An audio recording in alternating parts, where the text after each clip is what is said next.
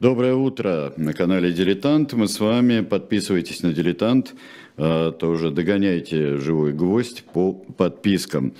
А, Сергей Бунтман здесь. А, мы сегодня с вами продолжим «Скотный двор» Оруэлла. И будем читать дальше, ну, чуть-чуть, как всегда, с маленьким захлестом. Всех приветствую. Очень был рад сейчас вот на перемене эфиров увидеть Матвея Гонопольского, которого я сто лет не видел. А, очень был рад его увидеть в добром здравии и э, в великолепном всегдашнем гонопольском и юморе и понимании всего. И всегда знает баланс между юмором, не юмором, страстью. То есть э, очень хорошо, я был рад увидеть своего друга. Э, я, вы знаете, я вам еще в половине 12-го, я вам еще про, э, прорекламирую и похвастаюсь немножко, чтоб дилетантам, потому что э, там сразу, ладно, сразу скажу, что э, пришли туда журналы, журналы районные, там Хорошовский район есть, э, э, замечательный, очень долго мы э, над этим работаем. А, вот Юлия из Минска пишет, что э, книгу с моим автографом, я всегда очень стесняюсь подписывать чужие книжки, но так как там есть теховский штамп, теперь уже важный, нужный эховский штамп, и то мы с вами мы можем и подписаться. Я всегда, всегда стесняюсь, там, на совершенно другой автор, какое я отношение имею к этой книжке, к его труду автора. Ну, ладно. А, напоминаем, что животным стало несколько не по себе, потому что возникает э, вопрос, а за что боролись-то? Не иметь отношений с людьми, не заниматься торговлей, не пользоваться деньгами. Разве после победы над Джонсом не были среди прочих приняты и такие решения? Что такие решения принимали, всем помнилось, во всяком случае помнилось что-то вроде этого – Четыре подсвинка, те самые, которые возмутились, когда Наполеон отменил собрание, попытались было возразить, но собаки грозно зарычали, и они вмиг стихли. Овцы тут же грянули свои неизменные, четыре ноги хорошо, две плохо, и замешательство быстро сгладилось. Тогда Наполеон вскинул вверх ножку, требуя тишины, и объявил, что он уже обо всем договорился. Никому из них не придется вступать в сношения с людьми, что, безусловно, было бы крайне нежелательно. Эту ношу он целиком и полностью взвалит на себя. Некий мистер Сопли, ходатай, живущий в Уэллингтоне, согласился служить посредником между скотным двором и соседними фермами. Каждый понедельник, по утру, он будет приходить за указаниями. В конце речи Наполеон, как всегда, провозгласил – да здравствует скотный двор. Потом животные исполнили, твари Англии и разошлись. Позже стукач обошел встревоженную скотину и навел порядок в умах. Никаких решений, запрещавших торговать и пользоваться деньгами, заверял он, никогда не только не принимали, но даже не ставили на голосование. Все это чистейшей воды выдумки. И если проследить, кто их распускает, не исключено, что нити потянутся к обвалу. Кое-кого из животных доводы стукача все же не вполне убедили, но на них он прикрикнул. «Да вы что, товарищи, вам, небось, эти решения примерещились? У вас что, есть документы их подтверждающие? Эти решения, они что, где-нибудь записаны?» И, поскольку такие решения нигде не были записаны, животные поверили, что и впрямь ошиблись. По понедельникам, согласно уговору, мистер Сопли наведывался на скотный двор. У этого продувного низкорослого субъекта с баками, кое-как э, пробавлявшегося посредничеством, хватило смекалки раньше других сообразить, что скотному двору не обойтись без ходатая, и что тут можно огрести нешуточные комиссионные. Животные его боялись и старались по возможности избегать. Тем не менее, вид стоящего на четвереньках Наполеона, который давал указания стоящему на двух ногах сопли – преисполнял их чувством законной гордости, и пусть не до конца, но примерял с новыми порядками. Надо сказать, что отношения их с людским родом в последнее время переменились. Теперь, когда скотный двор процветал, люди ненавидели его не только не меньше, но еще пуще прежнего. Все они без исключения свято верили, что скотный двор рано или поздно разорится, а уж строительство ветряной мельницы тем паче никогда не будет закончено. Они сходились в пивных, чертили какие-то графики, убеждая друг друга, что ветряная мельница непременно рухнет, а если и не рухнет, то во всяком случае не будет работать. И тем не менее, животные уж очень ловко управлялись хозяйством, а потому люди волей-неволей испытывали к ним уважение. И вот доказательство.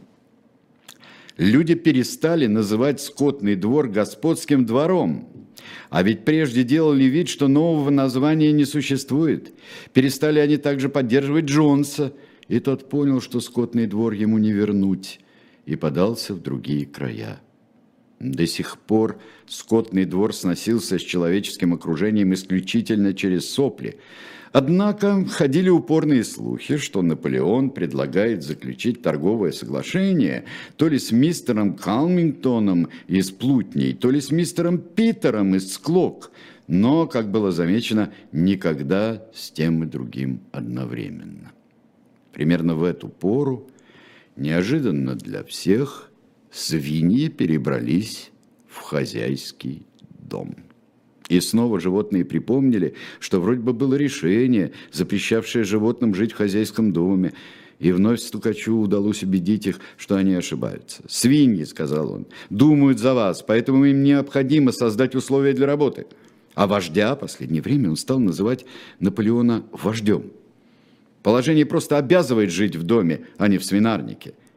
Тем не менее, когда животные прослышали, что свиньи не только едят в кухне – и отдыхают в гостиной, но и спят на кроватях. Кое-кто из них встревожился. Боец и на это сказал лишь товарищ Наполеон, всегда прав.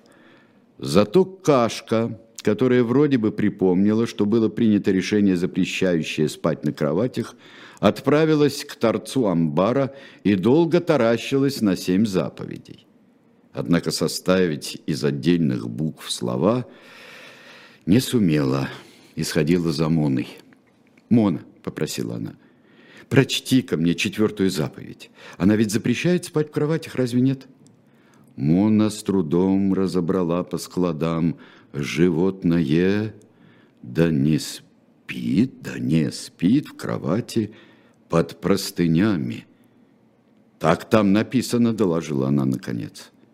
И вот что любопытно — Кашка не помнила, чтобы в четвертой заповеди говорилось о простынях. Ну, раз так написано на стене, выходит, что говорилось. Стукач. А он очень кстати случился тут, и не один, а с парой-тройкой псов представил дело в верном свете. Я так понимаю, товарищи, вы уже знаете, что мы свиньи стали опять в кроватях, стали спать в кроватях, да? А почему, вы спрашиваете, нет? Уж не считаете ли вы, что принималось решение, запрещающее спать в кроватях? А? Что такое кровать? Всего лишь навсего место для спанья. И, строго говоря, какая разница, где спать, на кровати или в стойле, на охапке соломы. Да в самом деле запрещалось спать на простынях, потому что их изобрели люди. Мы сняли с хозяйских кроватей простыни и заменили их одеялами. Кровати, кстати сказать, очень удобные но не слишком удобные, а в самую меру. Именно такие, скажу я вам, товарищи, и требуется нам при том, какой ответственной работой мы занимаемся. Неужели вы хотите лишить нас отдыха, товарищи? Неужели вы хотите, чтобы мы валялись, валились с ног от усталости? Уж не хотите ли вы, товарищи, чтобы возвратился Джонс? Животные заверили его, что ничего подобного у них и в мыслях не было, и разговоры о кроватях заглохли, и когда несколько дней спустя свиньи объявили, что будут вставать на час позже других, никто и не пикнул. К осени животные подошли усталые, но довольные.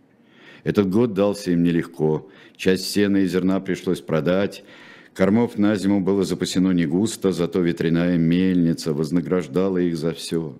Строительство близилось к завершению. Урожай убрали, стояли ясные погожие дни, животные трудились с небывалым подъемом. Они были готовы таскать камни от зари до темна, лишь бы стены ветряной мельницы стали хоть на полметра выше. Боец, тот даже ночью, урывая час-другой от сна, в одиночку таскал камень. Благо перед осенним равноденствием было полнолуние. В редкие теперь минуты досуга животные гуляли вокруг недостроенной мельницы, восхищались прочными ровными стенами, дивились сами себе. Вот ведь какое величественное здание построили. Лишь старый Вениамин не разделял общего восторга, как водится, помалкивал и лишь изредка загадочно намекал. Поживем, мол, увидим, ослиный век, он долгий. Наступил ноябрь. С юго-запада налетели буйные ветры. Строительство пришлось прекратить. Из-за сырости цемент не застывал. В довершение всего однажды ночью поднялась такая сильная буря, что стены сараев сотрясались, а с амбарной крышей кое-где сорвало черепицу. Куры проснулись, в ужасе раскудахтались. Им всем разом приснилось, что неподалеку пальнули из ружья. Когда Поутру животные высыпали наружу, флагшток валялся на земле, а вяз в конце сада выдернула с корнем, как редиску. Но это было еще не все. И в отчаянии животные заголосили. Страшное зрелище открылось их глазам. Ветряная мельница лежала в руинах. Все как один бросились к ней. Наполеон, хотя обычно он считал ниже своего достоинства бегать, во весь опор мчался впереди. Да, ветряная мельница, в которую они вложили столько труда, была разрушена до основания, а камень, разбитый и привезенный ценой таких усилий, разметан. Онемев, животные подавленно смотрели на груды камней. Наполеон молча расхаживал взад-вперед, изредка тыкался в землю пятачком, принюхивался. Хвост его раскрутился, он резко поводил им из стороны в сторону, что означало напряженную работу мысли. Внезапно он остановился, как вкопанный. Видимо, выработал, наконец, решение. «Товарищи», не повышая голоса, сказал он, «знаете ли вы, кто в этом виноват? Знаете ли вы, кто этот вредитель?» Который подкрался ночью и разрушил нашу мельницу.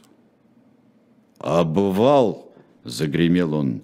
«Обвал! Вот кто ее разрушил!» Кипя бешеной злобой, он задался предательской целью отбросить нас назад и отомстить за свое позорное изгнание. Прокравшись под покровом темноты, этот предатель уничтожил плоды наших чуть не годовых трудов, товарищи. Я, не сходя с места – приговариваю обвала к смерти. Тот, кто приведет приговор в исполнение, будет награжден медалью Герой скотного двора второй степени и ведром яблок.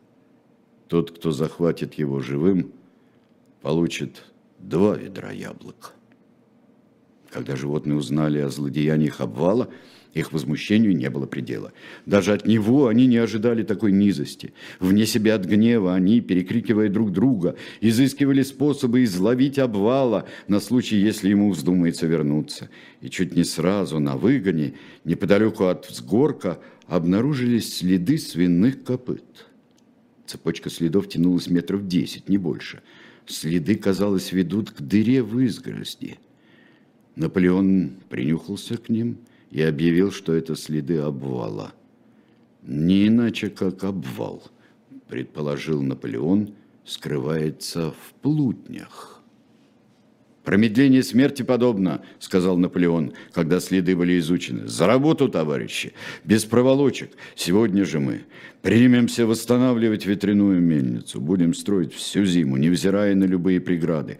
Пусть этот жалкий предатель знает, что ему нас не остановить. Помните, товарищи, ничто не помешает нам осуществить наши планы. Они будут выполнены день в день. Вперед, товарищи! Да здравствует ветряная мельница!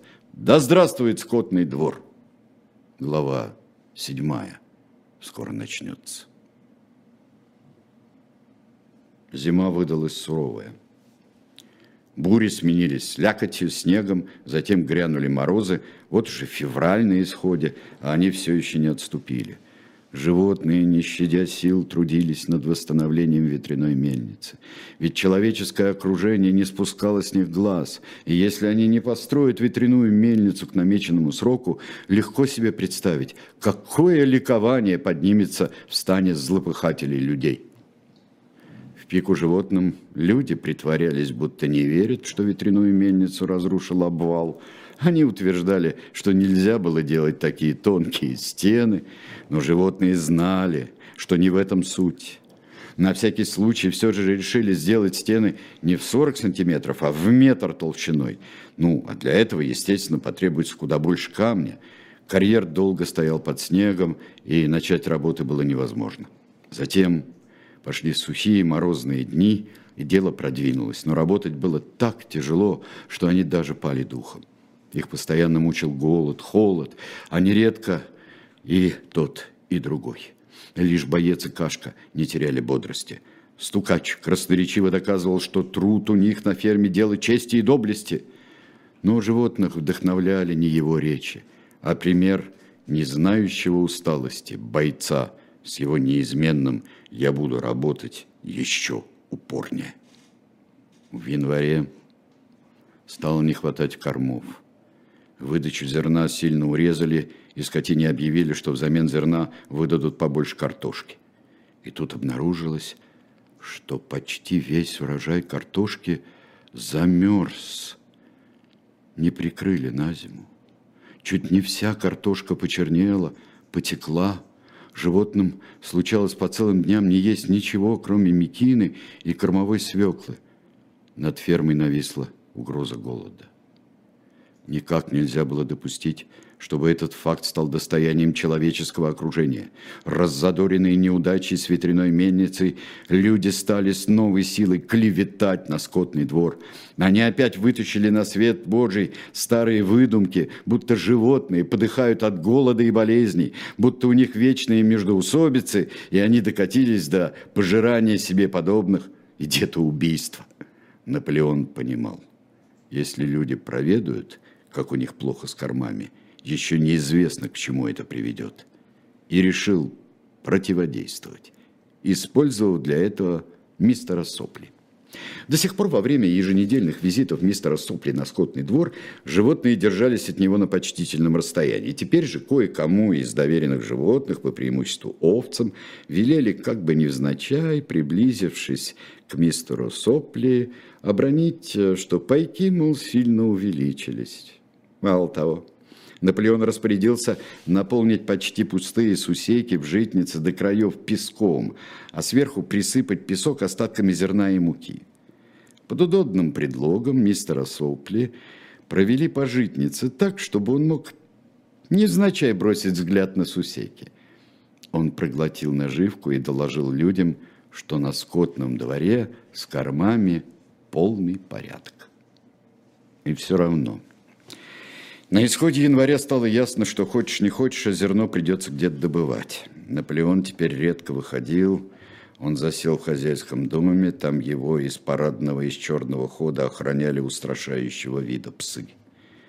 Редкие его выходы обставлялись в высшей степени торжественно.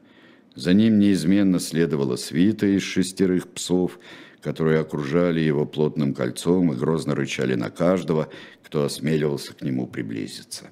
Он и в воскресные-то собрания перестал посещать. А наряды перепоручал распределять кому-нибудь из свиней, чаще всего стукачу. И вот однажды на воскресном собрании стукач объявил, что курам, а они только-только снова начали нестись, придется сдать яйца.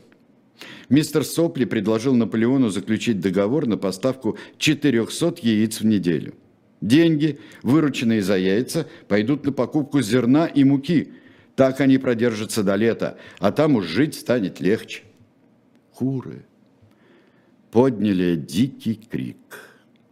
Их, правда, предупреждали, что от них может потребоваться такая жертва, но они не верили, что до этого дойдет. Они уже готовились высиживать цыплят. Как-никак скоро весна, если у них заберут сейчас яйца, заявили они, это равносильно убийству. Впервые с тех пор, как прогнали Джонса, на скотном дворе случилось восстание, ну, не восстание, но что-то вроде.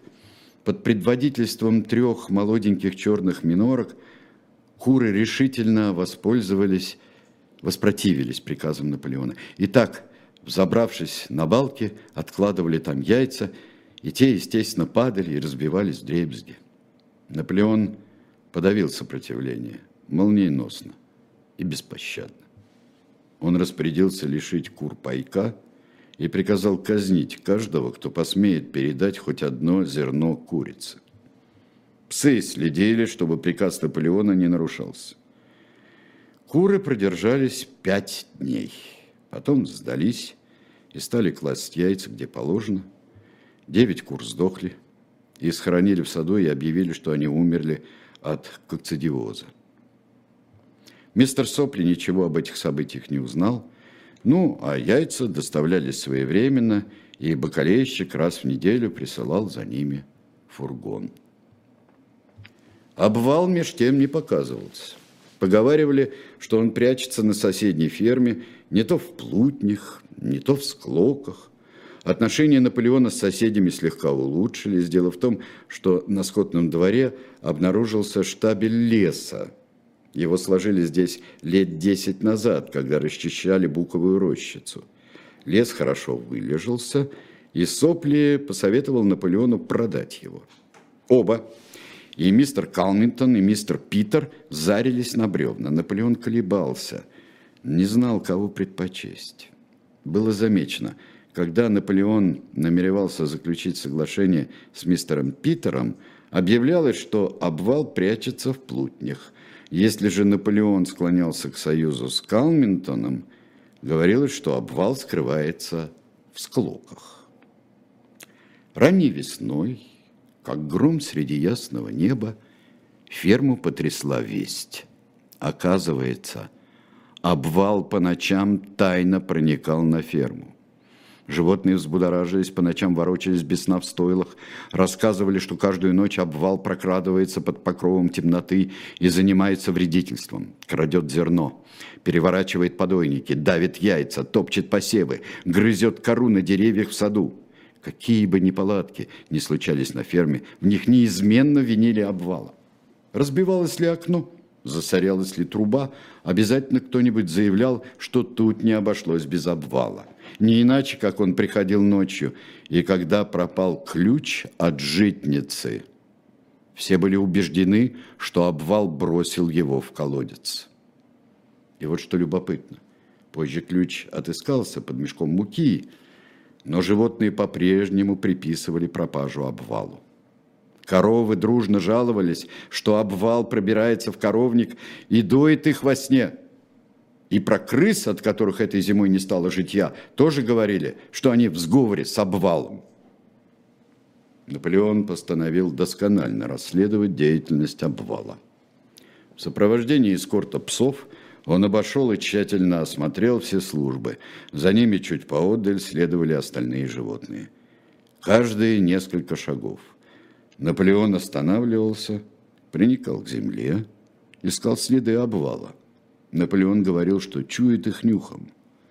Наполеон обнюхал во всех углах амбар, коровник, курятник, огород и чуть не везде находил следы обвала. Он прикладывал пятачок к земле, раз, другой, третий глубоко втягивал воздух и леденящим кровь голосом возвещал «Обвал». Он был здесь. Я чую его запах. И при слове «обвал» псы рычали так, что кровь стыла в жилах, искалили зубы. Животные были запуганы до предела. Их не оставляло ощущение, что незримый обвал всесилен, что им проникнут самый воздух, что он грозит им неисчислимыми бедствиями. Вечером стукач собрал животных, и с убитым видом сказал, что должен сообщить им важное известие. «Товарищ!» – кричал Стукач, возбужденно приплясывая. «Нами обнаружено страшное преступление. Обвал запродался Питеру из Склок, который сейчас не оставил свои планы напасть на нас и захватить нашу ферму. Обвал будет у него проводником, но за обвалом числятся дела и похуже. Мы думали, что обвала побудили затеять смуту тщеславия и жажда власти. Мы жестоко ошибались, товарищи. Знаете, в чем истинная причина? Обвал с самого начала вступил в сговор с Джонсом. Обвал всегда был тайным агентом Джонса. Доказательство тому – забытый им в ППХ документ, который мы только что обнаружили. Я считаю, товарищи, что это проливает свет на многие факты. Разве мы не видели, как обвал добивался, к счастью, безуспешно, нашего разгрома в бою под коровником? Животные остолбенели. Давайте прервемся совсем чуть-чуть. А, и э, я вам хочу сказать, что существует shop.diletant. и медиа. Существует этот портал, и в нем вы можете покупать разные книги. Вчера а, я вам говорил, что есть дивные совершенно альбомы а, в одном экземпляре, дорогие, но я думаю, что всегда бывает, что кому-то именно этой книги не достает. Со мной так случалось часто. И сколько раз, когда мы с тем же самым Венедиктом уходили по книжным магазинам, и вдруг видели, о-хо-хо, по буккнигам, когда ходили. Сколько таких открытий было. Ну, вот здесь. Если же э, вас интересует, там у нас много книг, которые э, мы у издательств, у, магазин, у э, магазинов а, мы а, получаем, мы покупаем и продаем их в нашем шоп «Дилетант Медиа». Э, и, кроме всего прочего, три новых номера. Э, жалко, конечно, что скоро кончатся районы, и наша интереснейшая работа, а я вам скажу, что вот три года этой работы – это безумно интересно. Уже каждый из нас, эти, кто пишет, кто составляет, кто редактирует, кто верстает, а, и составляет темы и так далее и тому подобное, а каждый из нас, вот проезжая по Москве, там, ага, здесь мы были, это такой-то район, угу, об этом мы писали, а, здесь вроде бы забыли. Нет, не забыли, там была у нас такая статья. Это, это безумие, а, которое нам позволило, и я надеюсь, нашим читателям тоже позволило а, по-другому посмотреть на Москву, узнать что-то, вспомнить. А, и, как всегда, жители района всегда знают больше, чем мы, приезжие в эти районы. Но бывает и так, что и у них тоже случается открытие. Так что, друзья мои, а, путешествуйте по шоп «Дилетант Медиа» и э, ищите то, что вас интересует. А, так, ну что же, мы с вами продолжаем мы оставили животных в тот момент, когда они остолбенели. Перед таким злодейством померкло даже разрушение ветряной мельницы. И все же это никак не укладывалось ни у одного из них в голове. Им помнилось, во всяком случае, вроде бы помнилось, что обвал первым бросился на врага в бою под коровником – что он сплачивал и подбадривал их на каждом шагу и не отступил, даже когда Джонс всадил заряд дроби ему в спину. Поначалу они никак не могли взять толк, если обвал продался Джонсу, как-то увязать с его храбрым поведением в бою. Даже боец, а его редко посещали сомнения, и тот был озадачен. Он лег, подоткнул под себя копыта, прикрыл глаза – и ценой невероятных усилий сформулировал, наконец, свои мысли. «Не верю», — сказал он. Обвал храбро дрался в бою под коровником. Я видел это своими глазами. Разве мы не присвоили ему за этот бой звание героя скотного двора первой степени? Мы допустили ошибку, товарищ. Как стало известно из обнаруженных нами новых секретных документов, обвал заманил нас в ловушку, чтобы обречь на гибель. «Ну, его ранило», — сказал боец. «Все видели, что он истекал кровью». «Это было одним из условий их соглашения», — напирал стукач. Пуля Джонса только отцарапала обвала. Я показал бы вам документ, если бы вы могли его прочесть, где обвал черным по белому пишет об этом. Они с Джонсом уговорились, что в решающий момент обвал подаст сигнал к отступлению и оставит поле боя врагу. Хм. И ведь этот план едва не осуществился. Скажу больше, товарищи, он наверняка бы осуществился, если бы не наш доблестный вождь, товарищ Наполеон. Разве вы не помните в тот самый момент, когда Джонс со своими работниками проникли во двор, обвал обратился в бегство и многих увлек за собой? Разве вы не помните, когда всех охватила паника, и поражение казалось неминуемым, товарищ Наполеон с криком «Смерть человечеству!» бросился вперед и впился зубами Джонсу в ногу, а? Уж это-то, товарищи, вы не можете не помнить? Теперь, когда Стукач так наглядно все описал, животные что-то такое вспомнили. Во всяком случае, им помнилось, что в решительный момент – Обвал повернулся и бросился бежать. Бойца все же не оставляли сомнений. Я не верю, что обвал с самого начала вступил на путь предательства, подытожил он свои мысли. Потом, другое дело, потом он мог на него скатиться, но я верю, что в бою под коровником он сражался с нами плечом к плечу. Наш вождь Товарищ Наполеон, раздельно и веско сказал стукач, решительно, повторяю, товарищи, решительно заявил, что обвал продался Джонсу с самого начала. Да-да, еще задолго до восстания, когда мы и не помышляли о нем. «М -м, «Тогда другое дело», — сказал боец. «Если так говорит товарищ Наполеон, значит, так оно и есть». «Вот это правильный подход, товарищ!» – выкрикнул стукач, но было замечено, что его бегающие глазки со злобой впились в бойца. Он уже собрался было уходить, но в последний момент задержался. «Я э, предупреждаю», – внушительно добавил он, – «что вы должны быть бдительными. Есть основания полагать, что агенты обвала и сейчас рыщут среди нас». А спустя четыре дня, ближе к вечеру, Наполеон велел животным собраться во дворе – когда все сошлись, Наполеон при медалях, недавно он присвоил себе звание Героя скотного двора первой степени и Героя скотного двора второй степени, в сопровождении девяти здоровенных псов, которые велись вокруг него и рычали так, что у животных бегали по коже мурашки, вышел из хозяйского дома. Животные примолкли, жались, будто предчувствуя, что надвигается нечто страшное. Наполеон грозно обозрел собравшихся и пронзительно взвизгнул. Псы метнулись вперед, схватили четырех подсвинков за уши и, верещащих от боли и страха, приволокли к ногам Наполеона. У подсвинков из порванных ушей капала кровь. От запаха крови псы словно взбесились. Трое из них бросились на бойца, чем привели животных полное недоумение. Но боец не оплошал. Он взлегнул ногой, поддел одного из псов на лету и здоровенным копытом пригвоздил к земле. Пес молил о пощаде, двое его товарищей, поджав хвосты, бежали. Боец взглядом спросил у Наполеона, что делать с псом, раздавить или отпустить. Наполеон, заметно изменившись в лице, строго приказал бойцу отпустить пса.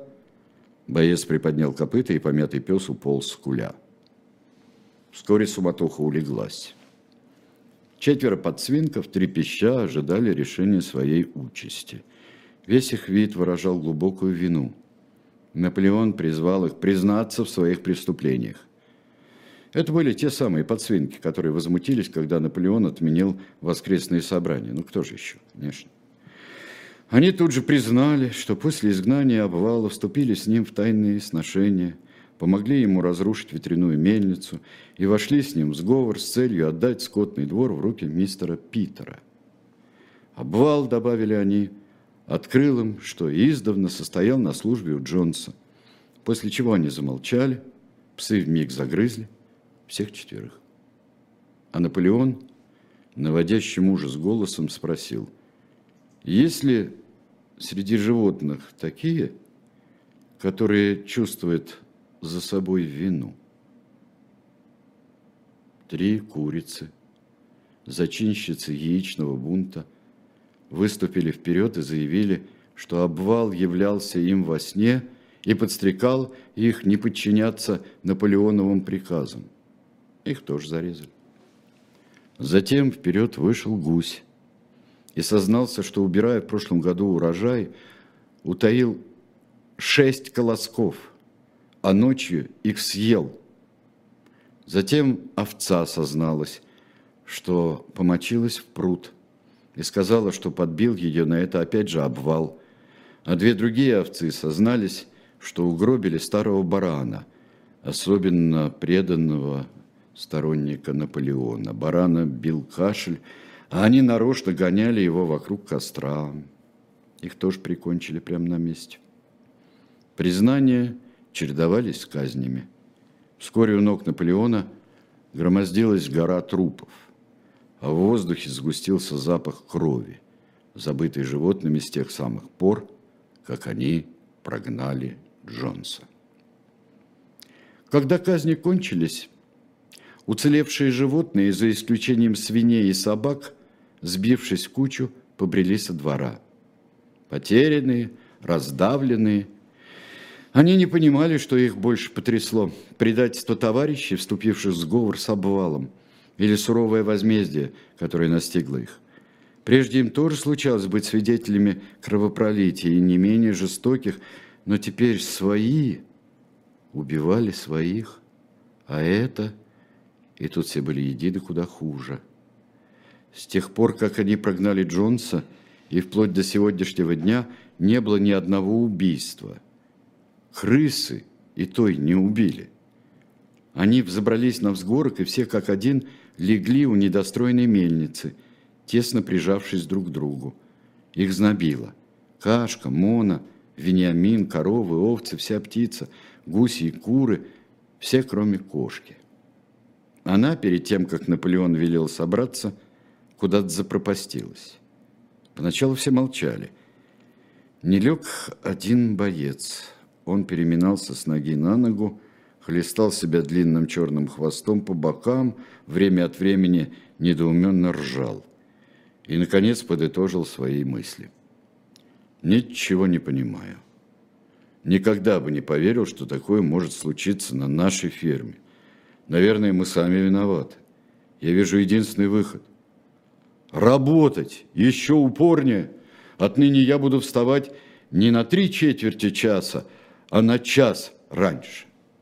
И грузно зарысил в каменоломню. А там набрал камня и до ночи отвез сначала одну, потом другую телегу к ветряной мельнице. Животные сбились вокруг кашки, но разговаривать не разговаривали. Со взгоркой им открылись дали. Отсюда, как на ладони, была видна чуть не вся округа. Выгон, тянувшийся к большаку, луг, рощица, пруд, куда они ходили на водопой, вспаханное поле, где зеленели густые всходы пшеницы, красные крыши служб, над трубами которых курился дымок. Стоял погожий весенний вечер. Лучи заходящего солнца золотили траву, на живых изгородях проклюнулись почки. Любовь к своей ферме. И тут они не без удивления вспомнили, что это же их ферма – она же отошла к ним. Любовь эта нахлынула на них с небывалой силой. Кашка поглядела вниз, глаза ее заволоклись слезами. Умея она выразить свои мысли, она бы сказала, разве к этому они стремились, когда много лет назад решили во что бы то ни стало свергнуть род людской? Разве кровавые казни виделись им в ту ночь, когда старый главарь впервые призвал их к восстанию? Если ей тогда и рисовались картины будущего, она представляла его себе союзом скотины, где нет места голоду и угнетению, где все равны, где труд – дело чести, где сильный ограждает слабого, как она оградила ногой, отбившись от матери утят в ту ночь, когда главарь произнес свою речь. Но ничего этого нет. И наступило время, а почему она не понимает – когда никто не решается говорить в открытую, когда повсюду рыщут свирепые псы, и когда твои товарищи сознаются в чудовищных преступлениях и их рвут на части на твоих глазах. У нее и в мыслях не было ни восстать, ни даже ослушаться. Она понимала, что при всем при том им живется не в пример лучше, чем во времена Джонса, и что главное сейчас – не допустить возвращения людей – что бы ни случилось, она останется верной их делу, будет работать, не щадя сил, выполнять все, что от нее потребует, и идти по пути, намеченному Наполеоном. Все так. Но разве об этом она и ее товарищи мечтали? Разве для этого они трудились? Нет, не для этого они строили ветряную мельницу, не для этого, рискуя жизнью, шли под пули Джонса. Вот какие мысли одолевали Кашку – хоть она и не умела их выразить. В конце концов, так и не найдя слов, она, чтобы дать выход охватившим ее чувствам, запела «Твари Англии». Животные дружно подхватили песню и пропели ее три раза к ряду. Пели стройно, но протяжно и заунывно. Никогда раньше они так не пели. Теперь они спели песню в третий раз – и только они это сделали, как на взгорок в сопровождении двух псов поднялся стукач. Судя по его виду, у него было важное известие. Стукач объявил, что особым указом товарища Наполеона твари Англии отменяются. Отныне на их исполнение наложен запрет. Животные оторопели. «Почему?» – не удержалась от вопроса Мона – Потому что эта песня отжила свое время, многозначительно сказал Стукач. Твари Англии звали к восстанию. Восстание завершено. Последним его этапом была сегодняшняя казнь изменников. Мы сокрушили внутреннего и внешнего врага. Твари Англии выражали нашу мечту об обществе будущего. О лучшем обществе сейчас такое общество построено. И этой песне некуда нас звать. Как животные – не были запуганы, наверняка нашлись бы среди них и такие, которые возмутились бы, но овцы завели свое неизменное четыре ноги, хорошо, две плохо, и блеяли минут десять, так что какие уж тут дискуссии. И твари Англии больше никогда не пели. Вместо них поэт-последыш сочинил другую песню. И начиналась она так – Наш скотный двор, наш скотный двор, Твоим врагам я дам отпор. Ее пели каждое воскресенье после поднятия флага, но животные считали, что и мотив, и слова ни в какое сравнение не идут с тварями Англии. Глава восьмая. А спустя несколько дней после казни – когда животные понемногу отошли от сковывавшего их страха, кому-то вспомнилось, во всяком случае, вроде бы вспомнилось, что шестая заповедь гласит «Животное да не убьет другое животное». Все чувствовали, что недавнее убийство противоречит шестой заповеди, хоть и остерегались говорить об этом при свиньях и собаках. Кашка попросила Вениамина прочесть ей шестую заповедь. Она гласила – животное, да не убьет другое животное без причины. Что-то последние два слова изгладились у животных из памяти. Зато они поняли, что шестую заповедь не приступили. Ведь убили изменников, которые вошли в сговор с обвалом. Это ли не причина? Причина вполне веская. Последний год они работали еще упорнее, чем предыдущий. Восстановить ветряную мельницу, вдобавок со стенами вдвое толще прежних, закончить ее к намеченному сроку, учитывая, что работы по хозяйству с них тоже никто не снимал, стоило невероятных усилий. Бывали времена, когда им казалось, что они работают дольше, а кормят их не лучше, чем при Джонсе. Поутру в воскресенье стукач, придерживая длинную полоску бумаги ножкой, зачитывал им столбцы цифр, доказывавшие, что производство всех видов кормов возросло когда на 200, когда на 300, а когда и на 500 процентов. Причин не доверять стукачу они не видели, особенно если учесть, что успели оставать на забыть, как им жилось до восстания. Хотя при всем том бывали дни, когда они предпочли бы, чтобы их кормили не цифрами, ну, а чем-нибудь более существенным. Все указания теперь передавались через стукача и через кого-нибудь еще из свиней. Сам Наполеон показывался не чаще, чем раз в полмесяца. Когда же, наконец, он появлялся, мало того, что позади него тянулась псиная свита, но еще и впереди, и на манер глашатая, выступал черный петушок. Он предварял Наполеоновы речи оглушительным кукареку. Рассказывали, что в хозяйском доме Наполеон занимает отдельные покои. Ел он тоже один. За едой ему прислуживали двое псов, и ел он на фарфоровом сервизе, который при Джонсе вынимался из горки в гостиной лишь в торжественных случаях. Было также объявлено, что оружейным залпом помимо двух других дат будет отмечаться и день рождения Наполеона. Наполеона теперь называли не просто Наполеоном, а лишь сугубо официально, нашим вождем, товарищем Наполеоном, и свиньи старались перещеголять одна другую, изобретая для него все новые титулы. Отец животных всего мира, гроза рода человеческого, мудрый пастырь, лучший друг утят. И тому подобное. Стукач произносил речи о наполеоновой мудрости, доброте ко всем животным и особенно к угнетенным животным соседних ферм, прозябавшим в невежестве и рабстве. Стало привычным любое достижение, любую удачу приписывать Наполеону. Нередко можно было услышать, как одна курица говорит другой. Под водительством товарища Наполеона мне удалось снести пять яиц за шесть дней. Или как две коровы – на водопое восхищается. Да чего же вкусная сегодня вода! И все благодаря мудрому руководству нашего вождя товарища Наполеона.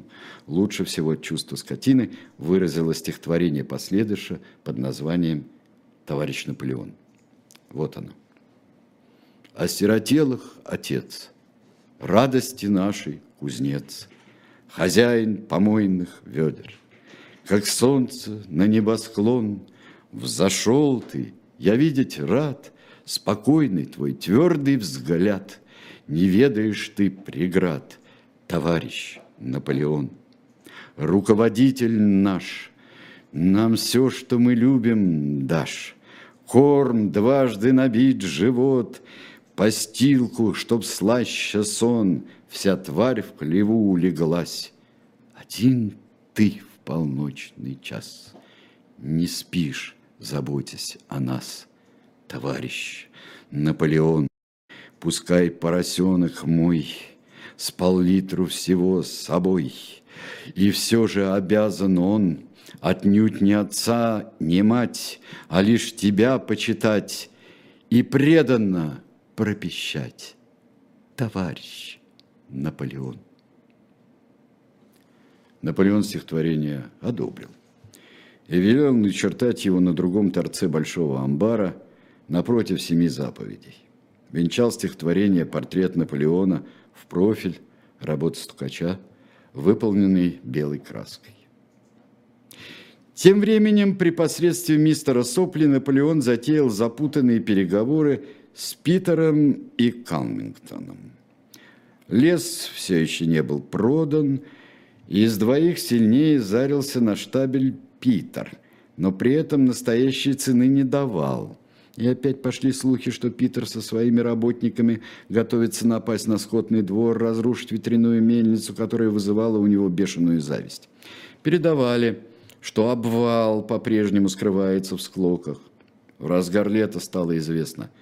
Три кулицы добровольно признались, что обвал подбил их устроить заговор с целью убить Наполеона – Животных это сообщение очень встревожило.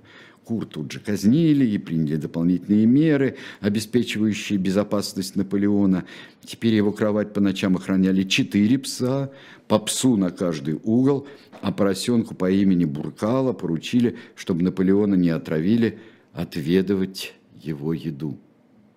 Приблизительно в эту же пору стало известно, что Наполеон договорился продать лес мистеру Калмингтону, а также учредить постоянный обмен некоторыми товарами между скотным двором и плутнями.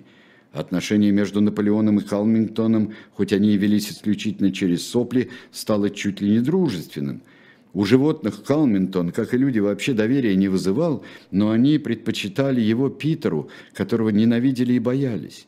Чем ближе было к завершению строительства ветряной мельницы, а его предполагали закончить к осени, тем упорнее становились слухи о том, что Питер готовит вероломное нападение – Поговаривали, будто Питер собирается послать на скотный двор 20 работников, вооруженных ружьями, что он подкупил власти и полицию, и если он прикарманит купчую крепость на скотный двор, они пальцем не польшевельнут. Мало того, по сведениям, просочившимся из склок, Питер зверски измывался над своей скотиной. Он забил насмерть старую клячу, морил голодом коров, кинул в топку пса, а по вечерам стравливал петухов и не просто стравливал, а еще и привязывал им к шпорам обломки бритвенных лезвий. Так он развлекался.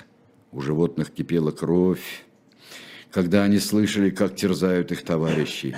И они рвались, пусть только им разрешат пойти в поход на склоки, выгнать оттуда людей и дать тамошним животным волю. Но стукач советовал набраться терпения и положиться на прозорливость товарища Наполеона. Тем не менее, во всех клокотал гнев на Питера. Ну что ж, мы здесь а, с вами завершим сейчас. Встретимся. Что делал слон, когда пришел Наполеон? Ну да, детская загадка. Все правильно. Я не думаю, что слону бы поздоровалось, поздоровилось при товарище Наполеоне. Вот. Так вот, друзья мои, а, в следующую субботу на канале «Дилетант» в 11 часов. И э, я надеюсь, что вы еще шепнете, что надо бы подписываться на этот канал, потому что он интересен, там много всяких передач, и почти во все дни недели. Ну что ж, и тогда мы встретимся в еще большей компании. Но меня и такая устраивает. Ну, чем больше народ, тем лучше. Все, через э, 9 минут на канале э, «Живой гость» встречаемся с Алексеем Венедиктовым в программе «Будем наблюдать».